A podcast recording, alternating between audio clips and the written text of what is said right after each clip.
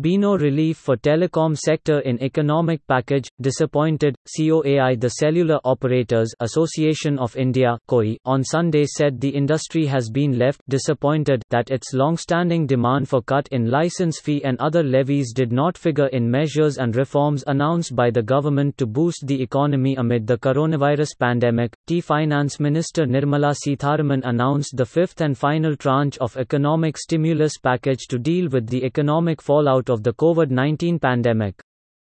The booster measures announced on Sunday related to MGNREGS, healthcare and education, businesses, decriminalization of the Companies Act, ease of doing business, public sector enterprises, and resources related to state governments. COI said it is still going through the fine print of the measures announced but added that it is disappointed that the crisis ridden telecom sector that has demonstrated its ability to maintain connectivity and meet consumer demands for high data and traffic amid lockdown did not figure specifically in the announcements made. T. We are disappointed, as we're expecting that given the importance of the industry and the need for us to continue to invest in networks going forward, putting new cell towers, new fiber to provide the speeds that customer require, the fact that we are supporting additional areas like work from home, we expected some relief for the sector in terms of critical things that we had asked for. COI Director General Rajan Mathews told PTI, T coronavirus triggered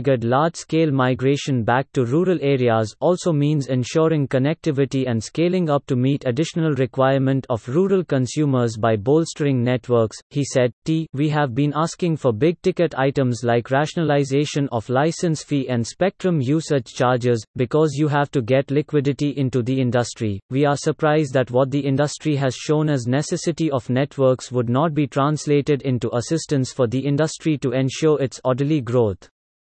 That said, we are still hoping that the government will consider our request, he said. T apart from seeking reduction in statutory levies, the telecom industry has unutilized GST input tax credit over 35,000 crore rupees for which the sector has repeatedly demanded refund.